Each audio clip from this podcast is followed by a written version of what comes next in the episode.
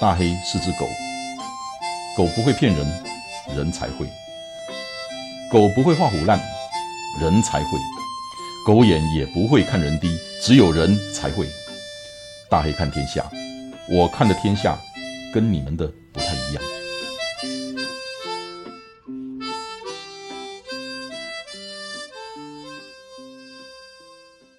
大家好，今呃。哈哈哈今天跟我一起聊天的是莎莎，不是来宾，不是朋友，不是客人，像是我们自己家里头的人一样，所以莎莎不是来宾。呃，我们所认识的莎莎是一个性格很开朗、会搞笑、长得漂漂亮亮的一个小女生，可是。有一段故事是他的隐私，那也不是外人知道的。那我一直考虑着要怎么样跟他开口，能够把这一段讲出来，因为我相信那个对大家会很有帮助。就是莎莎在不久之前犯过癌症，她得了癌症，那已经痊愈了，所以先跟大家讲，放心，她已经痊愈了。可是。在整个那个过程里面，他从知道自己得了癌症，然后那个整个心路历程，还有在做化疗的那么长的时间，他的精神也好，身体也好，所受到的那些苦难折磨，那些心路历程，我很想很想让他跟大家分享。其实，在我们的会员里头，还有好几位得过癌症的朋友。你们知道的，其中一个是李国良，那包括国良在内的这几位朋友都很幸运的痊愈了。其实，在他们的那几个朋友的那个过程里面，我多多少少都有参与。有的是就直接在他自己的脸书里面，把他的心路历程，包括化疗期间，包括心情，跟大家分享，非常的勇敢。也有。已经到了很严重的阶段了，坦白说都不知道会不会好起来。可是他还是不断的每一个活动都参加，包括五四二一，然后几乎每一个我们在卖的东西他都买。那种我那个心情真的不是用感动两个字讲得出来的。更让我觉得说，这些应该让大家知道，如果很不幸的你得了癌症，或者是你身边有人得了癌症。你可以怎么做？你可以怎么样支持你的那些得了癌症的朋友？我们都不是医生，可是一定有我们可以做的事情。所以这个部分就是我不方便找其他的会员朋友来分享。或许国良他可以，他会愿意。可是因为莎莎是我们自己家里头的人，所以我就跟莎莎商量了这个事情。我是很忐忑的跟莎莎提出来的。可是他一口就说好啊，好啊，他也很想跟大家分享这个，希望能够帮助到更多的人，所以我们就把这个时间交给莎莎，给你了，莎莎。好，大家好，我是小编莎莎。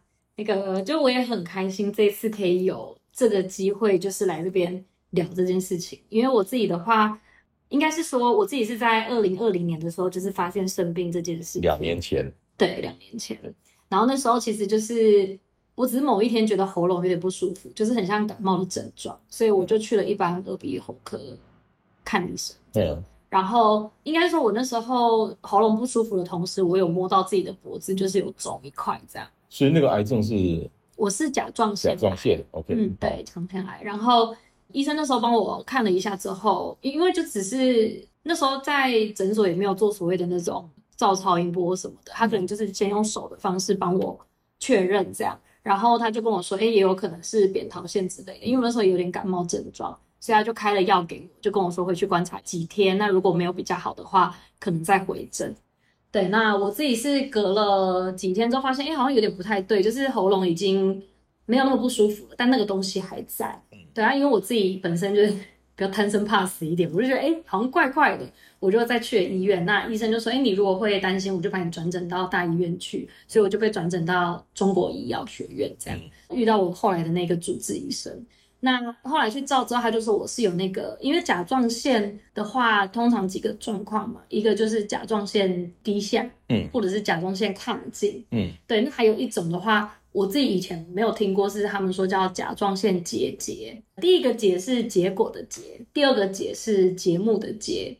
嗯它其实简单来讲，就是也会像肿瘤那样子啦。，OK，但是它当然也是有分良性跟恶性的。那医生那时候先帮我做初步检查之后，他就跟我说是良性的这样。嗯对，那看我会不会在意，因为他说有的人其实一辈子放在那边没有长大的话，也不会有什么影响。可是因为我觉得除了爱漂亮以外，就是我也觉得一个东西卡在那边好像怪怪的，嗯。所以我那时候自己就蛮积极的，就想说好，不然就反正就小手术，就赶快把它拿掉，可以杜绝那个后顾之忧，就不用夜长梦多这样。然后只是没料到，嗯，因为切完之后，医生还是会去做化验嘛，嗯。对，因为前面做一些超音波跟穿刺，那个其实准确率也才大概七八成左右。那他们觉得以防万一的话，就是把我那时候是把单侧的甲状腺跟我的那一颗结节肿瘤拿出来，切除，对，切掉。然后去做化验，对，他说 double check 这样比较安心一点。嗯然后我就在大概开完刀之后的大概一个礼拜，我就回诊，因为就要去看伤口。嗯然后那时候我就保持着一个，就是我也没有觉得怎么样，我就觉得嗯很开心，会去看伤口。就像是 routine，就像例行公事一样。对，然后我就自己去，我也没有找人陪。然后我还记得那时候我一进到诊间之后，医生看到我第一句话，他就跟我说：“他说你怎么一个人来？”我想说啊，我一底龙一一个人来啊、医生啊。那时候他一讲那句话，我就觉得有点怪怪的。对，然后是一坐下来之后，他就立刻跟我讲说：“哦，就是我们化验结果出来了，然后发现是恶性，这样，OK，发现的比较早，就是我是一期。”一起对那当下的那个心情，我我觉得可能我自己本身性格有一部分来说，可能也比较压抑一些些，所以我当下我就是没有太大情绪反应，是先跟他说，那你先告诉我我可以怎么处理这样。嗯那医生讲完之后，我就我那时候就决定赶快约二次手术，主要原因是因为甲状腺是所有癌症里面最容易被治愈的癌症。对，所以基本上他那时候给我的建议就是，我把所有的甲状腺都切除。嗯，因为它虽然最容易被治愈，但比较担心的是它会复发，或者是会转移到淋巴去。嗯，转移到淋巴去就会比较麻烦一点。所以那个时候有发现转移了吗那时候还没，就是有确认是没有转移。？OK，确认没有转移。对，所那以那那个开刀治愈的几率有多少？有跟你说吗呃有我的其实甲状腺的话，治愈率起码九十 percent 以上。？OK，所以你还有 ten percent。啊，对对，所以那时候就很当下心情很冲击，可是我那时候又很积极，因为我其实想法很简单，我就觉得自己还年轻，就想要好好活下去，这样就觉得还有很多事情没有做，然后也还没结婚啊，然后自己不能就这样死掉，所以我那时候就很快，我那时候大概第一次开完不到一个礼拜，我就又再开了第二次，那在这中间，你有跟家人商量？就是我出了诊间之后，我第一个就打电话给我妹妹，这样，嗯因为还不敢跟妈妈讲。嗯，就怕会爆哭啊，嗯所以那时候开始陆续有透露让身边的一些人知道，因为其实我以前有时候个性会比较压抑一点，就是可能会想说哦自己处理好就好，但那一次我就有选择说，就是想要让身边的家人朋友可以支持我，是因为我觉得这也会是一个力量，然后再来就是自己想好好活下去嘛，然后就觉得要让身边的人知道，然后让他们可以用他们的方式来陪伴。你让你妹妹知道，让你妈妈知道的时候，他们当下第一个反应跟你说的第一句话，你还记得吗？我现在讲就想哭 啊！我我去帮你拿卫生抱歉抱歉，我在一起。第一句话嗯我有点忘了，但是当下应该就是哭吧。我妈的性格，她一定就是先爆哭啊。诶妈妈那时候第一时间当然就是大哭啊。然后我哦，我想起来了，我妈那时候第一句话就问说：“怎么会是你？”这样，嗯，妈妈嘛，她就觉得怎么会是你这样，然后对，她就崩溃了。对，啊，我妹妹的话是比较冷静一点，也不是冷静啊，她就是想要先安稳我的情绪，所以她第一时间是先问我说，那接下来怎么办，怎么处理这样。嗯，对他们两个就是算比较两极的，两个极端。对反应都有。OK，你那个时候要打电话给妹妹，我想还好，因为年纪差不多，嗯，那所谓的代沟或者是思想上的、价值观上的差距会比较小，所以应该打电话给妹妹的那个顾忌跟忐忑应该也比较少。嗯，比较少，只是怕自己会哭到讲不出话。，对，那跟妈妈讲的时候，你的那时候的心情呢？嗯，现在想到还是会觉得蛮难受的，因为我不知道还是会有那种感觉，就是虽然说我发现的蛮早的啦，可是自己当然内心也会开始有一些想说，万一如果情况不如自己预期，就是可能真的状态不太好的话，我要怎么？因为毕竟就会觉得好像自己为他还有很多事情没有为他做，是做的还不够多，然后就想说万万一我如果真的就这样子，我的问题是说，你那个时候要打电话给妈妈，嗯，你已经会预期到妈妈的反应，是啊，对不对？对，那时候你心里有没有很挣扎、很痛苦，很痛苦？嗯可是你也知道妈妈早晚会知道，对，对不对？嗯。所以还是鼓起勇气打了。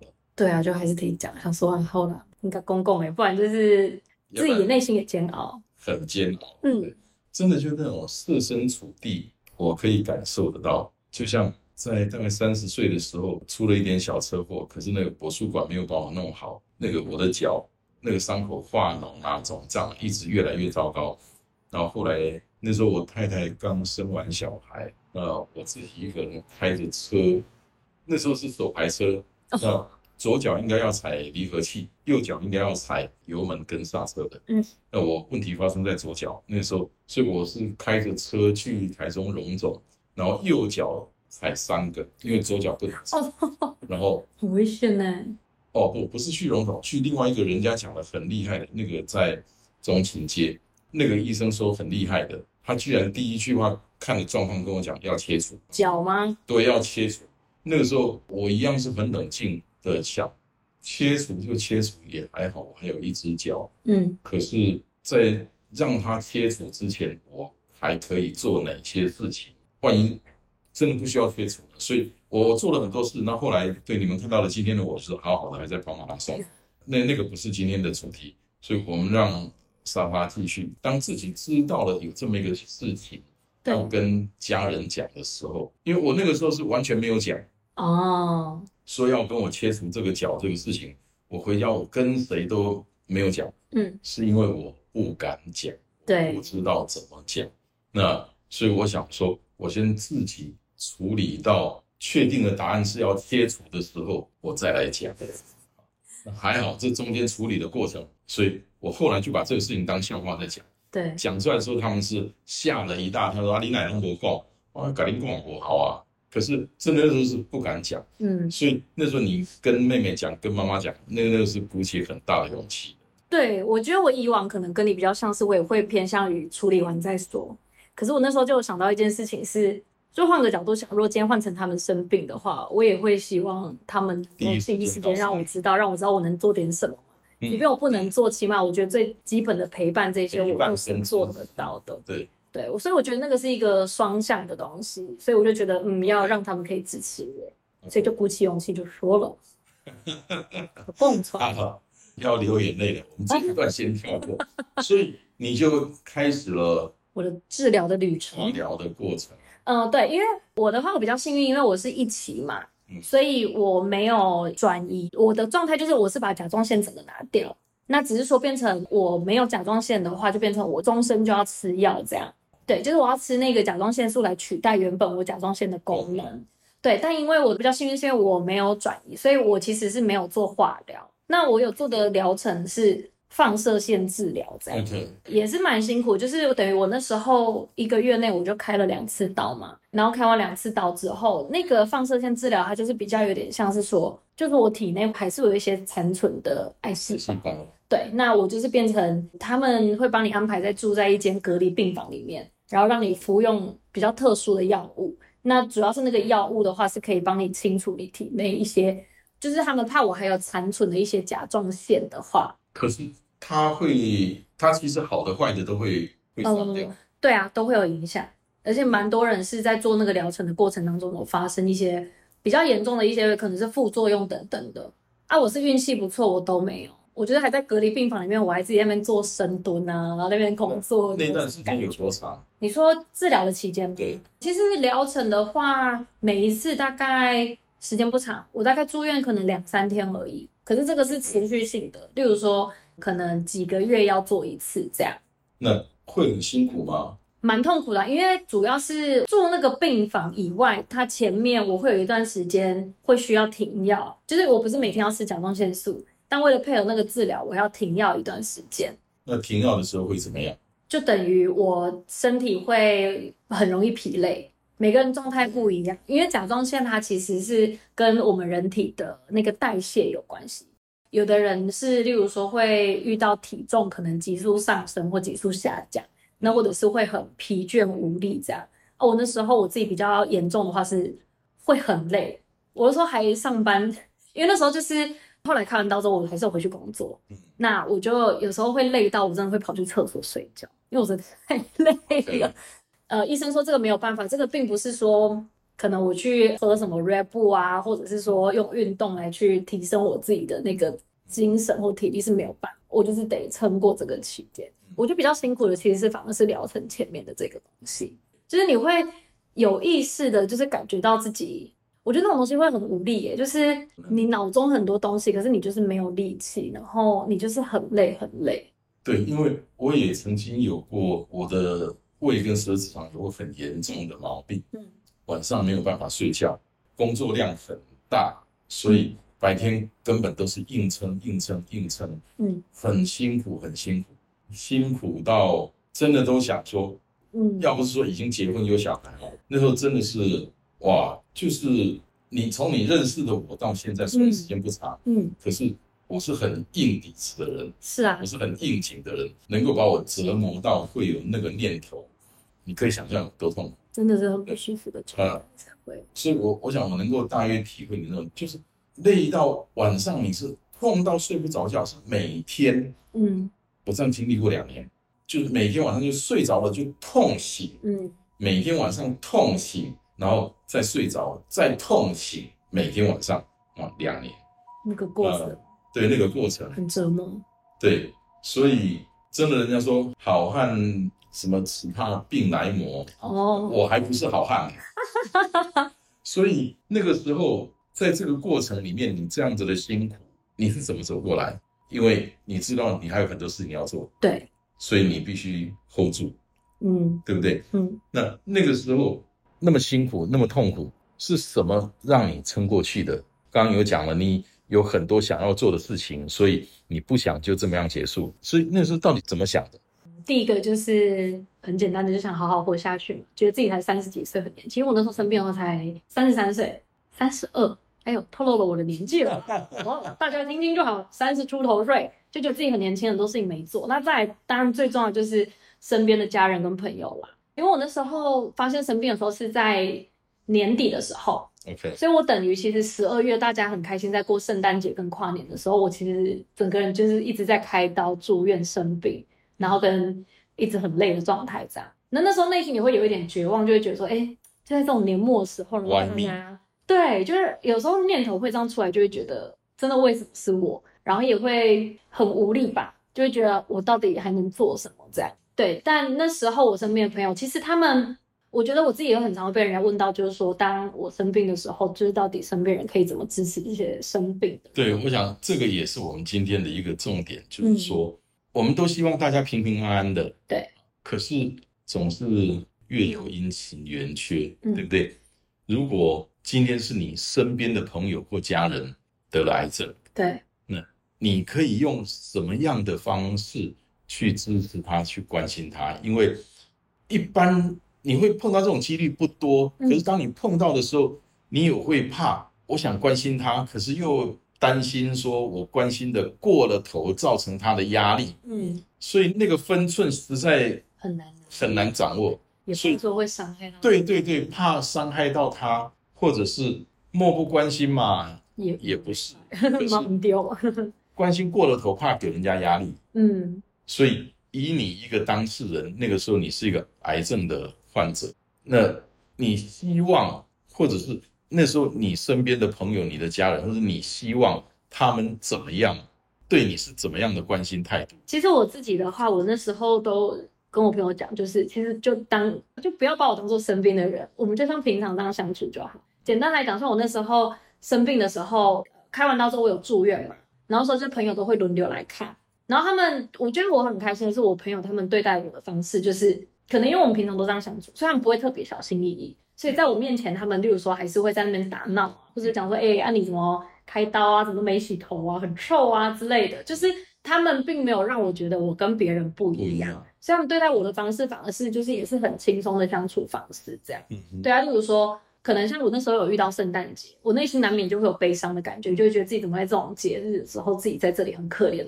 对，那我朋友他们就是就一群人，然后就像没事一样，也没有特别讲什么，然后就是买了一些圣诞节的餐来医院，然后就陪我吃，嗯也没有刻意去太去讲说啊过多可能很感性的话或什么，可是他们就是对待我就像对待平常那样。那妈妈跟妹妹呢？妈妈跟妹妹哦他们怎么对你？家人的话，当然，我妈的话一直都是用一个比较心疼的角度，就会觉得说，就是女儿受苦受难这样啊。我觉得家人的话，当然妈妈最支持我的方式就是，因为我妈做的菜很好吃，OK，所以她就是会用她的方式，例如说，她就会煮很多我喜欢吃的，跟我可能当时我需要补充我的营养可以进食的东西，她就是尽量去做准备。那因为我妹她本身她也其实不太会讲一些比较肉麻的话，我很爱你或什么的。嗯可是我妹的行为就是你就会知道，例如说她自己当时其实就是也有小孩跟老公家庭要顾，可是他就是想办法会排时间来医院陪伴我这样。对，就对我来说，他们每一个人都在用他们可以的方式在爱我跟支持我。嗯，所以，就对我来说，这些东西我不管有没有开口，倒是还好。可是他们的行为跟对待我的方式，就是让我觉得自己跟生病前其实没有两样，他们都还是一样的。对啊，甚至更爱这样。所以因为我知道莎莎呃已经完全的痊愈了，经过最近几次的检查，已经身体已经找不到任何的那个癌细胞了，所以真的也很开心了。对呀、谢谢。其实我还是要讲另外一个人，嗯，陈文茜，大家都认识这个媒体人，我非常佩服陈文茜这个女士。有在听她的 podcast 的人，或者是看她的那些文章的人，都会知道，其实他这几年的身体状况一直的往下掉，掉得非常厉害，没错。已经是必须靠着特殊的环境跟药物才能够维持的。嗯那也就是说，他自己应该是随时都有可能会离开的那个状态。可是他的状态，他的心理，我觉得我推荐大家，你们可以去听他的 podcast，叫做《倩问》，就陈文茜的那个倩倩问，那是我少数在关注的。他还有一个叫《文茜世界周报》，这是两个，一个非常知性，一个是知性兼感性。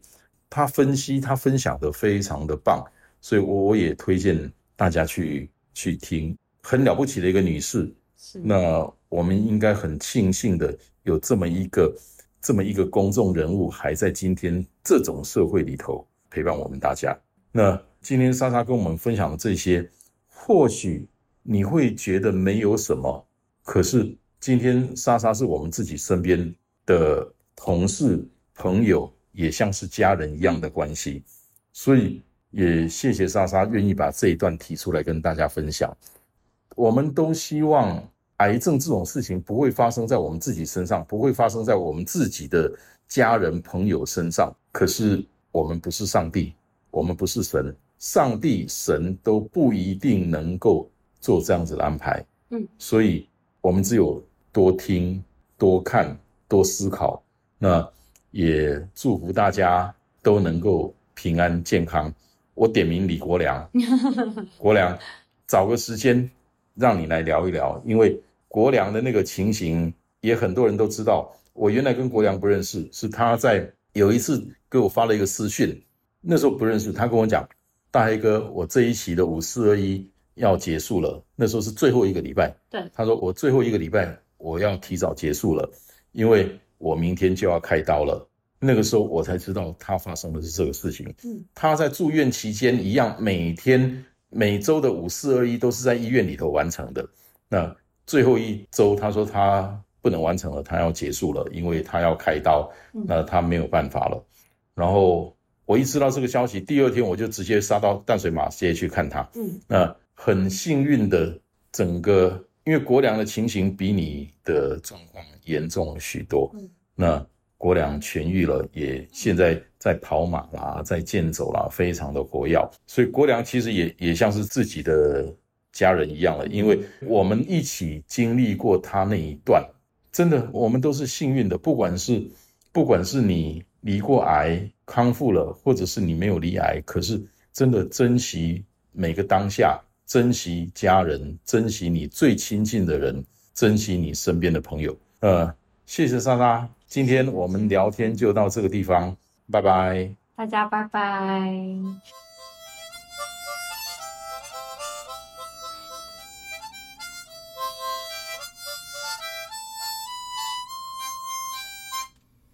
谢谢你今天的收听，希望今天的内容对你有帮助。祝你一切顺利，大黑看天下，我们下礼拜见。